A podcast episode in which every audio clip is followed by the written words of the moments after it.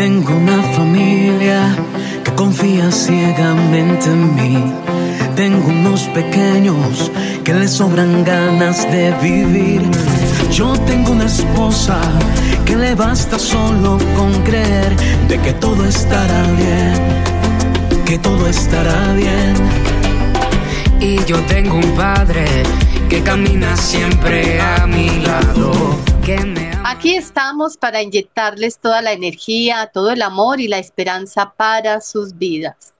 Qué bueno estar nuevamente con todos ustedes en esta su emisora Radio María 1220 de la AM y llegando a cada rincón de la ciudad de Bogotá y en el resto del país.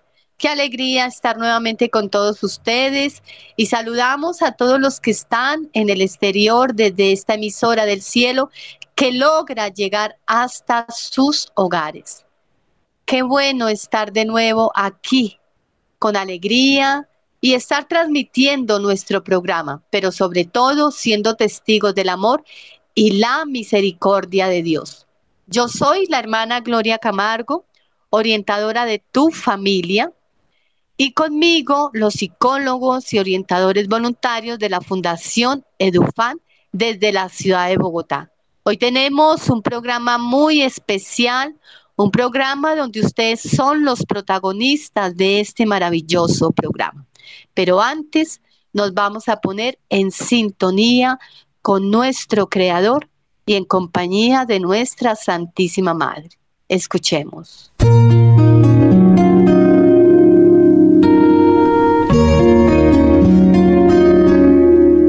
Momento de oración en su programa Juntos en Familia.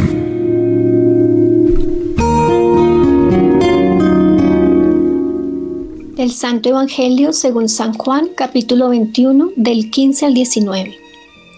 Cuando terminaron de comer, Jesús dijo a Simón Pedro, Simón, hijo de Juan, ¿me amas más que, más que a estos? Contestó, Sí, Señor, tú sabes que te quiero. Jesús le dijo, apacienta mis corderos. Le preguntó por segunda vez, Simón, hijo de Juan, ¿me amas? Pedro volvió a contestar, sí, Señor, tú sabes que te quiero. Jesús le dijo, cuida de mis ovejas. Insistió Jesús por tercera vez, Simón Pedro, hijo de Juan, ¿me quieres? Pedro se puso triste y al ver que Jesús le preguntaba por tercera vez si lo quería, y le contestó, Señor, tú lo sabes todo, tú sabes que te quiero. Entonces Jesús le dijo, apacienta mis ovejas.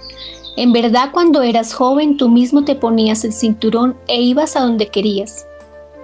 Pero cuando llegas a viejo, abrirás los brazos y otro te amarrará a la cintura y te llevará a donde no quieras.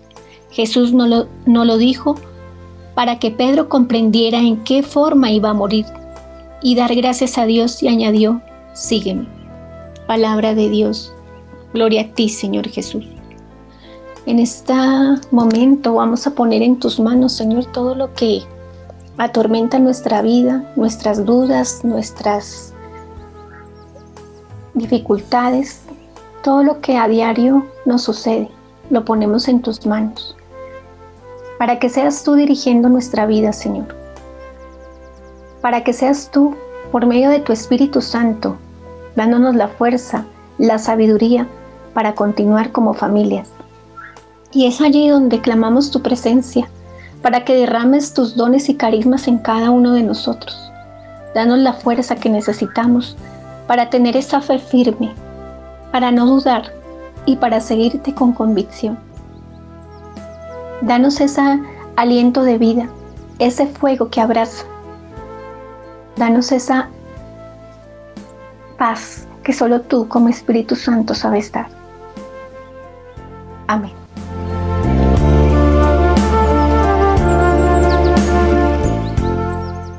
En el texto del día de hoy, el Señor nos llama al amor. Nos está llamando y es una escena que nos presenta hoy desde el diálogo junto al mar o cuando el amor se hace en cargo. El amor es el fundamento de toda pastoral. Jesús no pregunta a Pedro si se ha repuesto ya de su crisis, si se ha sometido a una terapia psicológica para recuperar la autoestima, si ha hecho un cursillo de liderazgo grupal, si sabe manejar situaciones de conflicto, si domina las dinámicas de animación comunitaria. No. Lo confronta con el fundamento de todo seguimiento y de todo cuidado pastoral. El amor a Jesús y a su comunidad. La decisión de entregar la propia vida para que tengan vida. ¿Y qué significa eso hoy? ¿Qué significa hoy apacentar los corderos? ¿Qué significa hoy apacentar las ovejas? No quiere decir por encima de todo dar la vida por los, por los hermanos.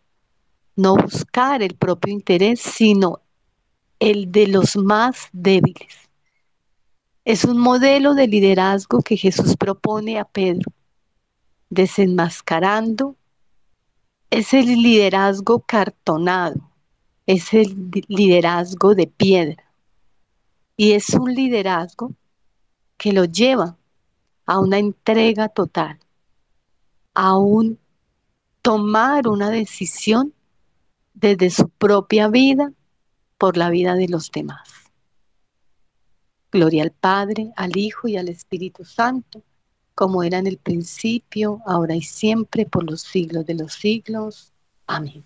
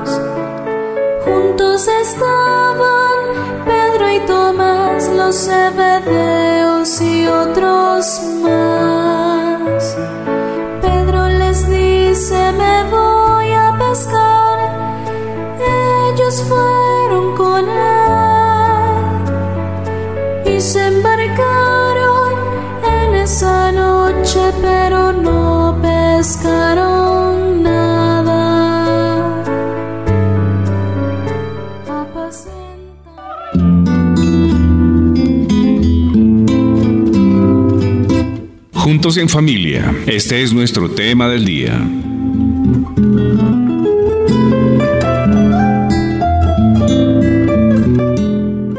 Gracias por estar con nosotros, gracias por acompañarnos en este su programa Juntos en Familia. Y hoy tenemos un programa realmente muy especial, un programa donde abordaremos un tema que en este momento está causando un gran dolor en la humanidad. Y es un tema donde realmente nos tenemos que sentir interpelados y mirar qué estamos haciendo eh, y cómo lo estamos haciendo. Y es el por qué nuestros jóvenes, los jóvenes de hoy, no tienen ninguna motivación, no encuentran ningún sentido a su vida y están pensando en un suicidio, están pensando en abandonar este mundo y la mejor forma de encontrarle sentido a su vida es quitándose su vida. Entonces, hoy vamos a abordar este tema pero para ello quiero darle primero un saludo muy especial a Adriana, que está con nosotros acompañándonos nuevamente. Y también tenemos un invitado muy especial, Ricardo Santa Cruz, quien nos va a abordar acerca de este tema tan importante. Muy buenos días, Adriana. Muy buenos días, hermana. Muy buenos días a todas nuestras familias que nos escuchan en este momento. Gracias por la invitación. Bueno, y está con nosotros también Ricardo Santa Cruz. Esperemos que ya se haya podido conectar porque tenía algunos problemillas allí de conectividad. Pero es él quien nos va a abordar este tema tan importante, el cómo es que nuestros jóvenes no tienen, no encuentran ningún sentido a su vida, no hay ninguna motivación y por ello la mejor ruta y lo más fácil es el suicidio. Ricardo, muy buenos días. Buenos días, hermana. ¿Cómo estás? Buenos días, buenos días, José, para todos los oyentes y muchísimas gracias por la invitación. Bueno, pues tú eres el invitado especial del día de hoy y quiero que nos abordes un poquito o nos contextualices acerca de este tema tan importante como es el tema de nuestros jóvenes, el que no tienen ninguna motivación, no le encuentran ese sentido a su vida. Y para ellos la mejor ruta y lo más fácil es abandonar este mundo. Y la ruta más corta es el suicidio. Entonces sí quiero que nos hables un poquito acerca de este tema, tú que eres el especialista. A veces no es tan sencillo abordar este tema, que, que es un tema es que en este momento tristemente para nuestra sociedad es un tema que está tomando una relevancia y que está alertando a los sistemas de salud, a, la sociedad en general. No es nuevo, por supuesto que no es nuevo, es, es, un fenómeno que nos ha acompañado incluso desde los de tiempos milenarios, pues, o sea, desde épocas muy, muy antiguas, el, suicidio ha sido un, un elemento que ha marcado. Sin embargo, en, en, este momento en nuestra sociedad, cuando la vida tiene otra dimensión, cuando hay otra conceptualización de la existencia, pues es distinto a otras, a otras visiones y otras cosmovisiones acerca de, de dejar de existir, de la vida. Pero bueno, hermana, ahí vamos conversando, vamos conversando con las, con, con, las demás personas. Claro que sí, Ricardo. Mira, se sabe que el suicidio es una conducta suicida como resultado de algo que está sucediendo al interior de la persona, al interior, dentro de su entorno familiar. Y esta es una decisión unilateral eh, que a veces que no es compartida con el mundo que le rodea y es una forma de abandonar, de huir de un dolor transitorio y superable con una opción totalmente definitiva, dejando en el lugar, en su entorno, un dolor infinitamente mayor e irreparable y casi insuperable, con el que tendrán que convivir todos los seres queridos y todas las personas que están allí alrededor de esta persona. Entonces yo sí quisiera un poco escuchar a Adriana también, ella que desde su orientación de familia nos saber de un poquito por qué esa falta de motivación, o sea, qué está sucediendo en este momento. Sí, hermana, es un tema bien escabroso, pero es un tema que hay que tratar, ¿no? Indudablemente los jóvenes no tienen como un proyecto de vida, no tienen un propósito de vida. Entonces andan desorientados, andan desanimados. Obviamente el medio en que nos rodeamos, los medios de comunicación, nos dejamos invadir por eso y el joven se deja invadir por todo esto que le rodea, ¿no? Y quieren estar a la moda, quieren eh, imitar porque realmente no son auténticos, entonces quieren imitar a otros, estar como a la par con otros, llenar las expectativas de otros. Pero el vacío viene de casa, el vacío viene indudablemente de la familia, porque muchas veces nuestros padres, los padres no conocen a sus hijos, no saben lo que hacen, no saben lo que, lo que piensan, no saben lo que sienten. Entonces, es cumplir con lo que, o sea, ellos con tal de que cumplan con su estudio, con tal de que les vaya muy bien en su estudio, lo demás pasa a segundo plano. Pero no hay esa retroalimentación, no hay ese sentido de expresar lo que siente, no hay esa comunicación. Entonces, obviamente todo el joven se lo guarda, se lo guarda y va expresando a través de otras situaciones en la calle, no somos iguales en la casa, en, la, en, el otro contexto podemos ser diferentes porque no somos auténticos en casa. Hay algo ahí que, está fallando desde mamá y papá, que no deja que el joven como que se exprese con esa seguridad, con esa libertad. Entonces, indudablemente viene de, de casa. Sí, así es. Eh, tú has dicho algo muy importante y es eso, o sea, indudablemente, pues todo viene desde un contexto social y más desde un entorno familiar. Eh, no sé tú qué dices al respecto, Ricardo. Pues hermana, es que varios, eh, digamos, elementos por contemplar, ¿no? Si bien es cierto, hay un peso importante de la dinámica familiar, eh, no solamente ancla a, la,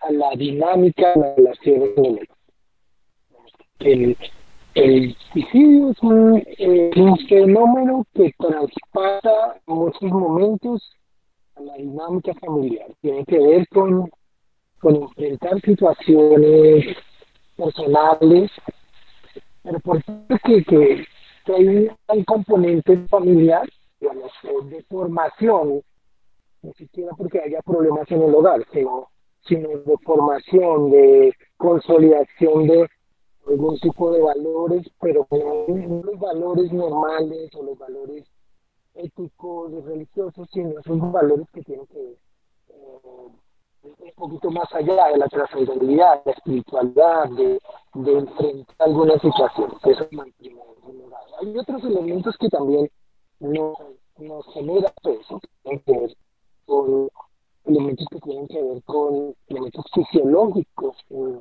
neuropsicológicos, es decir, hay unas sustancias en el cerebro que desafortunadamente para algunas personas no están tan consideradas en el cerebro. Entonces eso hace que el, organismo no tenga los mismos elementos que se tienen para enfrentar un diario, un diario vivir, es decir, levantarse, el hecho de, de desayunar en la mañana, de hacer un tipo de rutina. Ese, eso demanda un ejercicio de energía fundamental del cuerpo. Entonces, el organismo no responde a a este tipo de energía cuando uno está, digamos, eh, enfermo, tiene una gripa, lo invade, pero no tiene una gripa, no tiene la disposición de eh, de levantarse, de hacer, digamos, algún tipo de actividad. Porque el cuerpo en ese momento está batallando consigo mismo. Y hay otros elementos que tienen que ver con mm, las dinámicas sociales, unas culturas eh, que tienen que ver, que nos han interiorizado algunos valores adecuados como, como las riquezas, como la la afiliación social, la moda, que decía Adriana anteriormente, que tienen que ver también y por supuesto que generando no solamente en los jóvenes, sino en, en, los, en los adultos. Y pues tiene que ver también con algún tipo de las vinculaciones sociales, es decir, cómo enfrento algunas relaciones emocionales, como logro ver, por ejemplo, mantener una relación afectiva no es sencillo, es mantener una relación afectiva es complicado. Se necesita una habilidades particulares. Muchas personas desafortunadamente no lo tienen. Pero bueno, digamos que esos son los elementos eh, que me parece eh, están están en ese momento en eh, las determinaciones o los intentos de suicidio y Sí, Ricardo, todo eso que tú estás abordando realmente es muy importante. Y nos gustaría que nos contextualizaras más del tema y realmente sí sería muy importante para nosotros y para nuestros oyentes y quienes nos están escuchando a esta hora que tú nos contextualices y nos hables más acerca de este tema porque realmente es muy importante los contextos sociales, lo que nos estás hablando. Y hace poquito se hizo un estudio en la Universidad Nacional donde ellos decían y donde dentro de la investigación en unos departamentos como fue Bogotá, Cali y Medellín durante el año 2019 se realizó con unos datos abiertos y obtenidos del Instituto también Nacional de Medicina Legal y Ciencias Forenses que esas cifras estadísticas corresponden a esto que tú estás mencionando y es, digamos, el contexto social. Digamos, estos departamentos cuando hay una baja economía, cuando existe toda esta cultura, la frecuencia alta de suicidio se da en la población que tiene un impacto mayor en la pérdida de dinero ocasionada por esa pérdida de productividad. Uno, porque se da de pronto en, de pronto no, de acuerdo al estudio, en hombres entre los 18 y 62 años y en mujeres entre los 18 y 52 años. Entonces, estoy hablando de suicidio en cuanto a mm, edades mayores, porque no solamente se da en infancia, en, en adolescentes como tal, sino también en adultos de estas edades. Entonces, ese estudio que se hizo en la Universidad Nacional abordó y contextualizó frente a esto y es como en el 2019, a partir del 2019, la frecuencia fue muchísimo más alta de suicidio y que se da en su mayor magnitud, digamos que en estos en estos departamentos por ser, digamos, una ciudad de mayor mm, productividad, de mayor economía. Entonces, quiero que nos abordes un poquito más acerca del tema, Ricardo, porque sí realmente es muy importante lo que estamos eh, tratando en el día de hoy. Pero antes nos vamos a ir a una pequeña pausa musical y ya volvemos.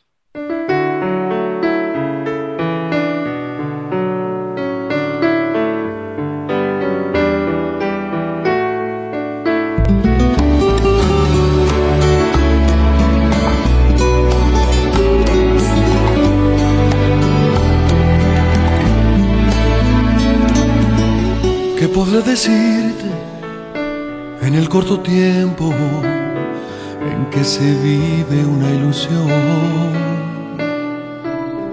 Que podré dejarte tan pegado al alma que se quede allí en tu corazón.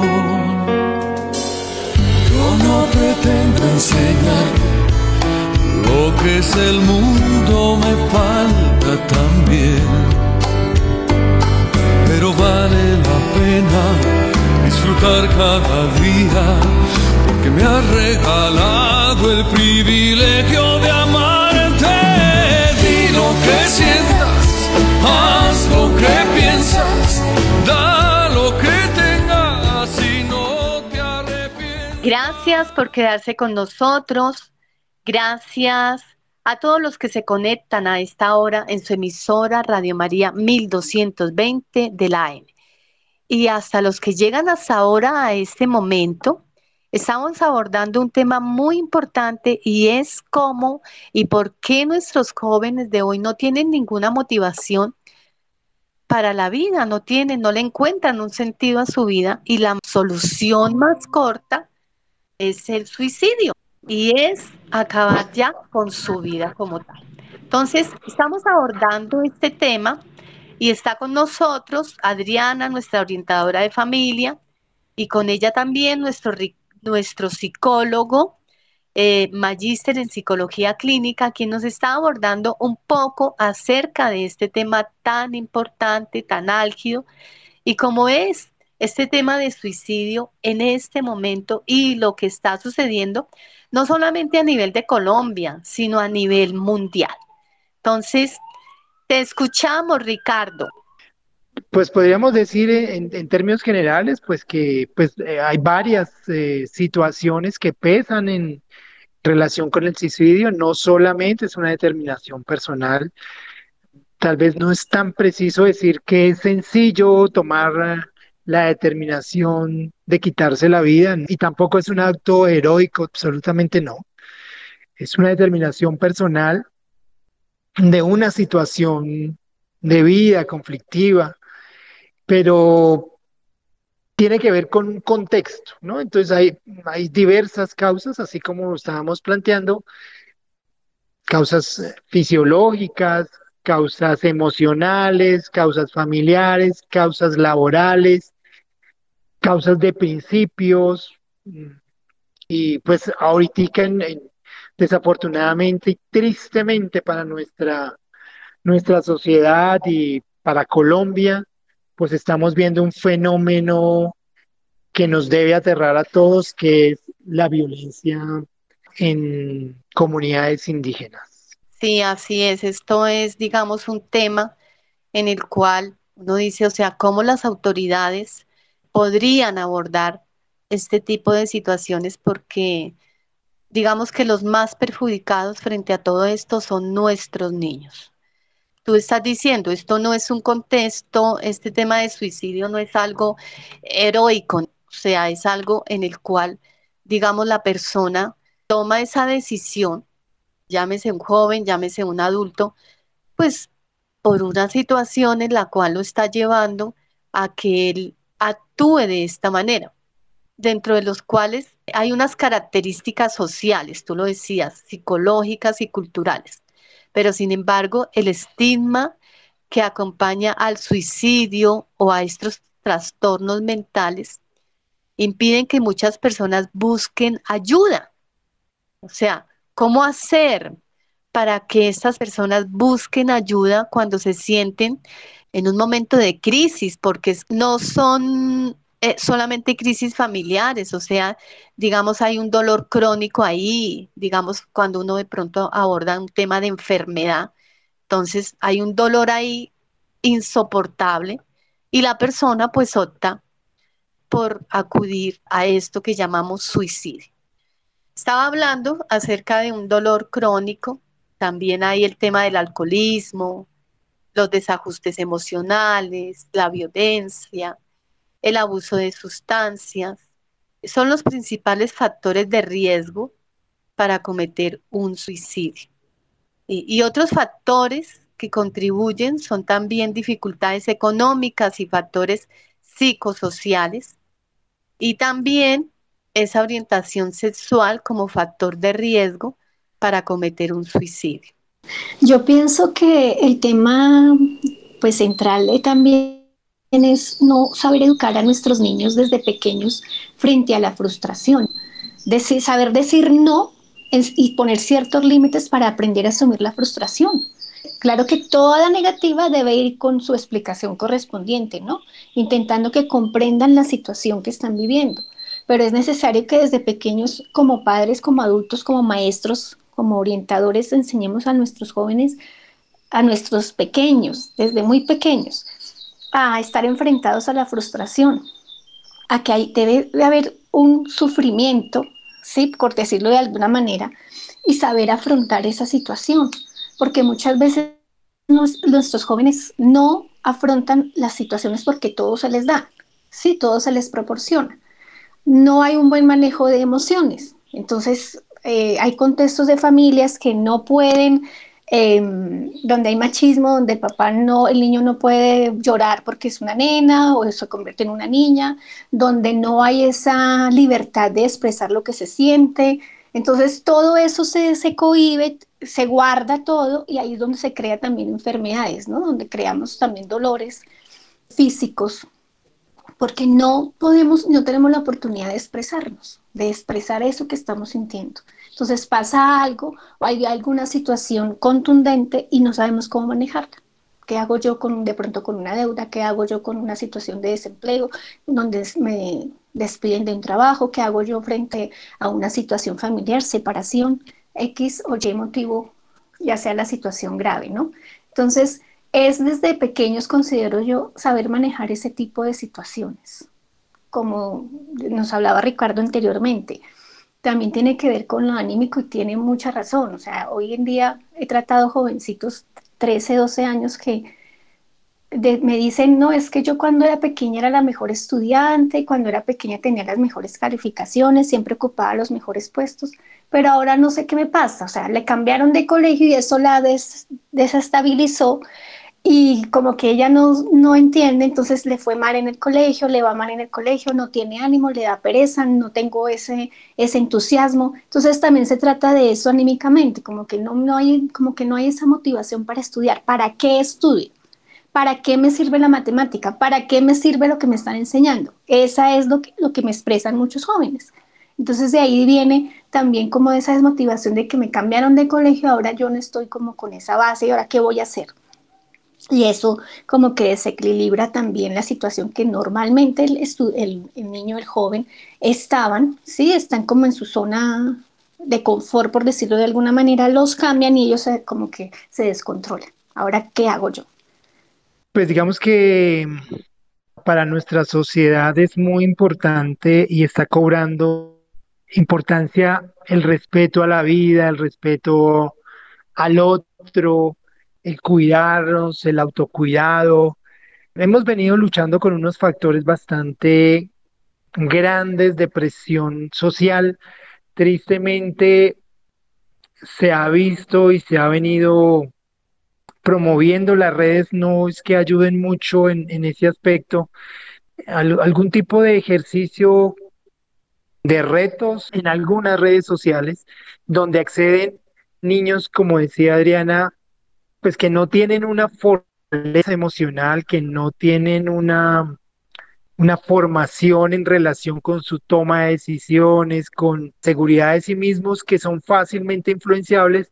Y pues tristemente estamos viendo pues casos de chicos jóvenes que están cayendo en situaciones y son muy vulnerables a este tipo de influencias y pues toman determinaciones no porque no consideren que la vida sea valiosa, no porque consideren que hay que tienen pesos en la vida, sino más como un ejercicio de aceptación social. Perdóname que yo te interrumpa y es, digamos que es como eso, ¿no? Porque digamos estamos en una sociedad donde tenemos que ser aceptados desde todos los puntos de vista. Entonces, digamos, las redes sociales, o sea, quien no tenga en ese momento un Instagram, un Face, un TikTok, pues no, no es nadie, no es nada. Entonces, digamos que esto de las redes es lo que yo, yo, en mi opinión, digo que es lo que ha llevado en gran parte a que nuestros jóvenes no se sientan aceptados, no se sientan reconocidos y digamos que eso no todos, porque yo atendí hace poquito a una joven de 15 años y yo le decía, ¿tú tienes Instagram? ¿Tú tienes Facebook? Y ella me decía, no, no tengo eso, no me gusta eso. Entonces, digamos que es un contexto en el cual yo quisiera que tú desde tu quehacer como psicólogo, desde tu, de tu orientación, dentro de tu experiencia, les dijeras en este momento a los padres de familia y a quienes nos están escuchando en este momento, cómo abordar, cómo ayudarle a un joven, a un niño, a un adolescente, porque son ellos los que en su mayor magnitud está recayendo todo esto, para que el papá pueda ayudarle a ese niño a, que encuentre una identidad, no solamente en esto de las redes sociales, no solamente en todo lo que nos está ofreciendo el mundo a, a nivel social y a nivel cultural, sino como desde su entorno familiar, cómo ellos ayudarle a un niño, a un joven frente a lo que está sucediendo y frente a lo por lo cual pueda estar pasando en este momento. Pero antes de eso, nos vamos a ir a una pequeña pausa musical.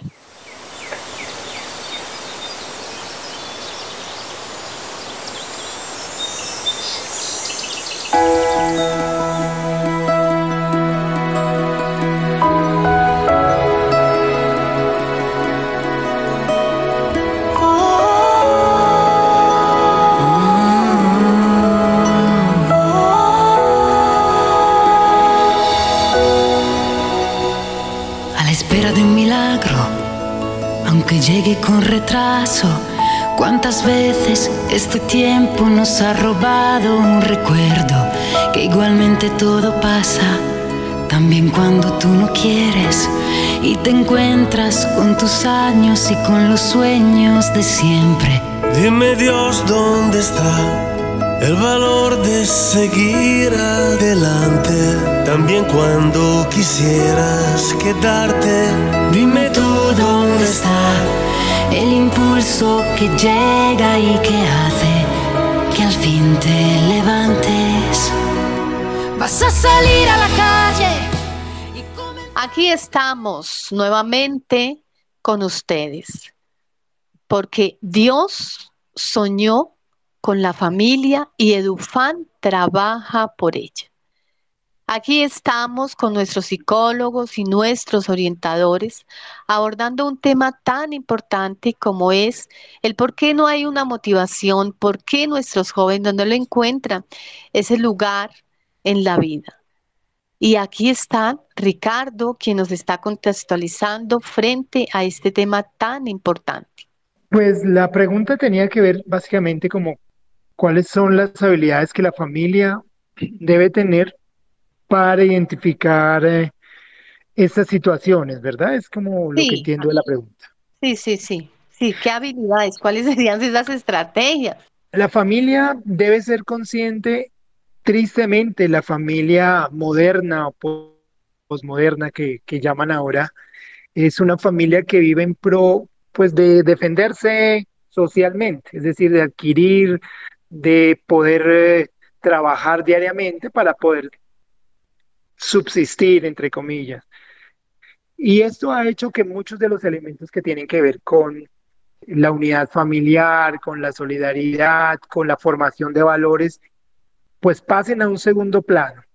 Entonces, el adquirir, eh, estamos muy pendientes de, de, las deudas, bueno, etcétera, de todas esas situaciones que hacen que, que la dinámica familiar pues se enrede y, y se entrampe.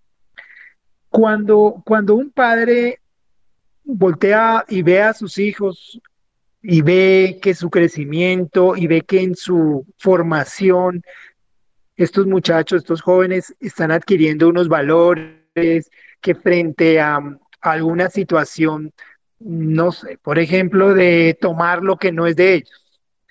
Y si el, el joven, el, eh, joven logra decir, no, yo no tomo lo que no es mío, ahí ya el padre debe sentirse orgulloso de haber sembrado un valor importante. Cuando frente a los problemas y las dinámicas que tienen los jóvenes a diario, eh, una mala calificación, unos compañeros que de pronto no lo integraron a, una actividad, eh, un compañero que ya no le volvió a hablar, una amiga que ya no quiere hablar con él. Ese tipo de circunstancias, el muchacho se ve a diario y el padre tiene que chequearlas, es decir, el padre tiene que decir cómo mi hijo logró resolver esta situación. Si el chico se aísla, deja de comer, no tiene la habilidad para decir voy al colegio a pesar de que ya mi mejor amigo ya no me hable, mi mejor amiga ya no me hable que tuve una novia en el colegio y mi novia ya no quiere tener nada conmigo, pero sin embargo por encima de mi novia está el colegio. Entonces continúo yendo.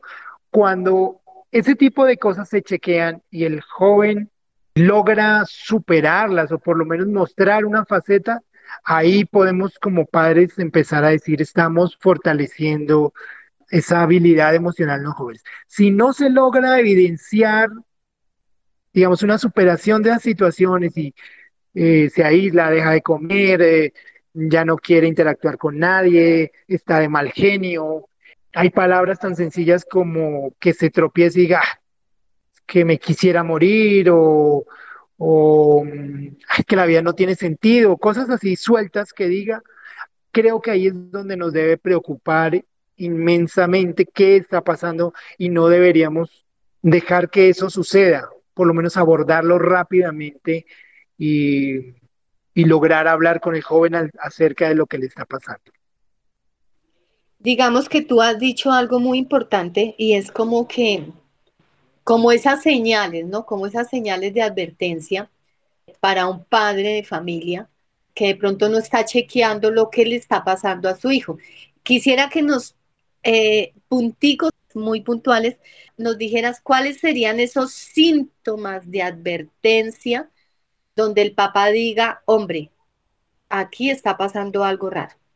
Tengo que mirar con quién están dando mi hijo, qué está pasando en el colegio, bueno, una serie de cosas donde el papá diga, ya lo ponga en sintonía de alarma. O sea, ¿cuáles serían esas señales de alarma para que el papá ya se ponga como las pilas frente a lo que está sucediendo con su hijo.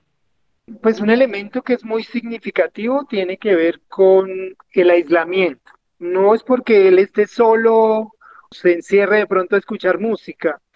Creo que el aislamiento en muchos aspectos. Entonces, cuando es preocupante que, no sé, por ejemplo, no esté saliendo del cuarto a comer, si antes hacía una actividad y ahora ya no la hace, si antes hablaba y ya no lo hace, o si empieza a decir cosas como pues eh, que la vida ya no tiene sentido, o, o empieza a maldecir la vida, o empieza en su expresión corporal empieza a, a denotarse un desánimo, no temporal, sino pues que, que, se, que se prolongue, ¿no? No, no quiere decir que solamente porque un día esté triste, entonces ya inmediatamente no, por supuesto que no. no tiene que ver con una temporalidad, por, un, por una recurrencia en las situaciones, con cambios de comportamiento, cambios de alimentación, en el sueño. Nosotros como padres no vigilamos algunos elementos eh, neurológicos, que esté muy distraído, que no sea más de lo habitual. Hay chicos y pues regularmente tenemos a veces algunos problemas de atención, todos pues, pero pues que se estén notando más de lo normal, etcétera. Eh, cuando habitualmente creo que el ejercicio que tenemos que volver a hacer como familia es chequear todos los días a nuestros hijos, lograr preguntarles cómo te fue, qué más. Te voy a interrumpir ahí, ya se nos está agotando el tiempo. Y si quiero que tú ahorita, eh, después de esta pausa, última pausa que tenemos, es que tú ya les digas a los papás, digamos, cómo sería para ya ellos abordarles, que nos des unos tres tips importantísimos y que ellos tengan ahí a la mano en el momento que ellos estén detectando este tipo de conductas, este tipo de mm, alarmas que yo veo en mi hijo nos vamos a ir a una pequeña pausa musical. Lo que esperabas, no te conformes, jamás te detengas. Pero sobre todas las cosas,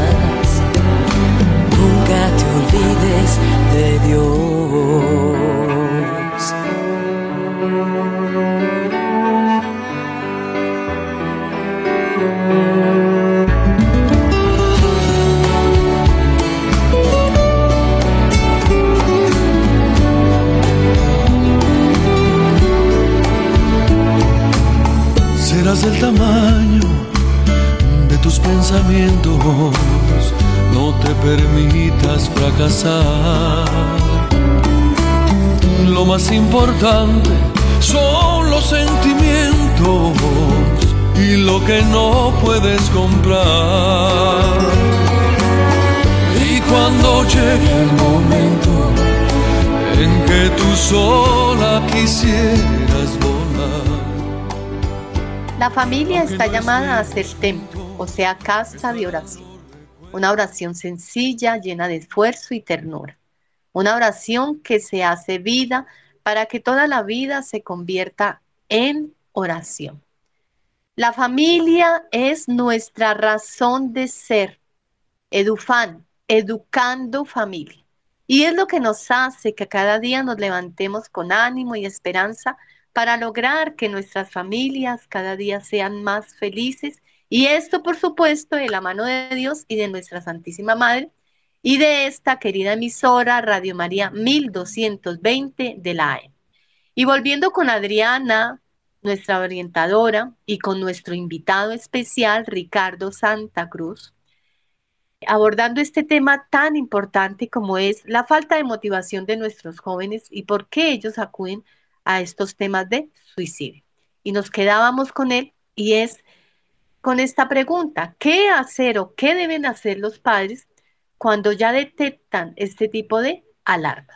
Pues yo creo que eso toca estar muy pendientes, digamos, tenemos que volver a conocer a nuestros hijos. Eh, estar más cerca de ellos no significa pues estar controlando, no significa estar encima, no, no significa. Significa lograr entender que, ah, mi hijo es alegre y hoy no está tan alegre. Ah, ya lleva una semana que no Tendríamos que volver a, vincularnos nuevamente como, como familia, es decir, almorzar, a comer eh, juntos. Eh, se nos están metiendo unos, unos malos hábitos en, en, las dinámicas familiares, entonces volver a, a comer juntos, salir a caminar juntos, darnos un abrazo, eh, ese tipo de cosas hacen que haya una red emocional más fuerte. Ayudarles a que nuestros hijos puedan tener la posibilidad de hablar con nosotros cuando tienen una circunstancia difícil. Es decir, que cuenten con nosotros. Que no sea, digamos que nosotros los padres podemos estar fallando en relación con con cuando nos dicen algo, pues uno reacciona y te voy a castigar y esas cosas no sean, sino logre el chico, la chica, lograr entender que su padre es parte de la red del apoyo. Entonces, lograr que exprese con abiertamente lo que piensa, siente, mira, observa, tal. Y estar pendiente un poco también de ciertas relaciones, ¿no? De, de, los pares, de la, cómo está construyendo relaciones afectivas, porque hay relaciones afectivas que pueden llevar a tomar determinaciones nefastas en la vida. Creo que esos son como elementos generales. Hablar de más, eh, pues digamos, cada caso es particular y pues bueno, no, no nos daría el tiempo para seguir hablando de situaciones, pero en términos generales creería que tenemos que estar más atentos frente a estas circunstancias. Bueno, Ricardo, pues de verdad para nosotros fue un placer tenerte aquí con nosotros. Queremos que vuelvas a estar otra vez aquí en nuestro programa, contextualizándonos, enseñándonos todas estas cosas que son importantes dentro de nuestros entornos familiares y que realmente nuestras familias sepan cómo abordar este tipo de situaciones. Y hemos llegado al final de nuestro programa y nos vamos despidiendo de toda nuestra querida y linda familia. Un abrazo para todos. Gracias por estar fieles a este su programa Juntos en Familia y los esperamos en una segunda parte de este tema porque realmente nos quedamos hoy muy cortos frente a lo que es este tema tan importante. Y quiero agradecerle a Adriana. Adriana, muchas gracias por estar aquí con nosotros. Hermana, muchas gracias por la invitación. Muchas gracias a Ricardo, que con él se aprende mucho. Gracias por tu aporte. Y a las familias, gracias por escucharnos. Gracias, Ricardo, por acompañarnos. Y bueno, te, que, te reitero la invitación para esta segunda parte, porque vamos a tener una segunda parte muy importante frente a este tema tan especial para nuestras familias. Gracias, Ricardo. Muchas gracias a ustedes por la invitación. Bueno, gracias a todos, Señor, el pasado a tu misericordia, el futuro a tu providencia, el presente a tu amor. Señor, tú sabes que lo único que tengo es el día de hoy para amarte a ti, a quienes me has dado. Amén.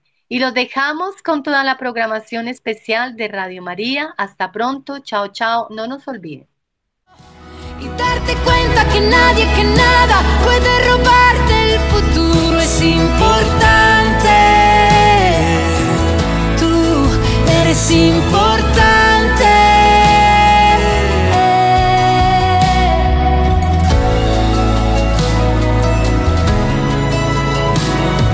En ti debes creer cuando el mundo no lo haga ya.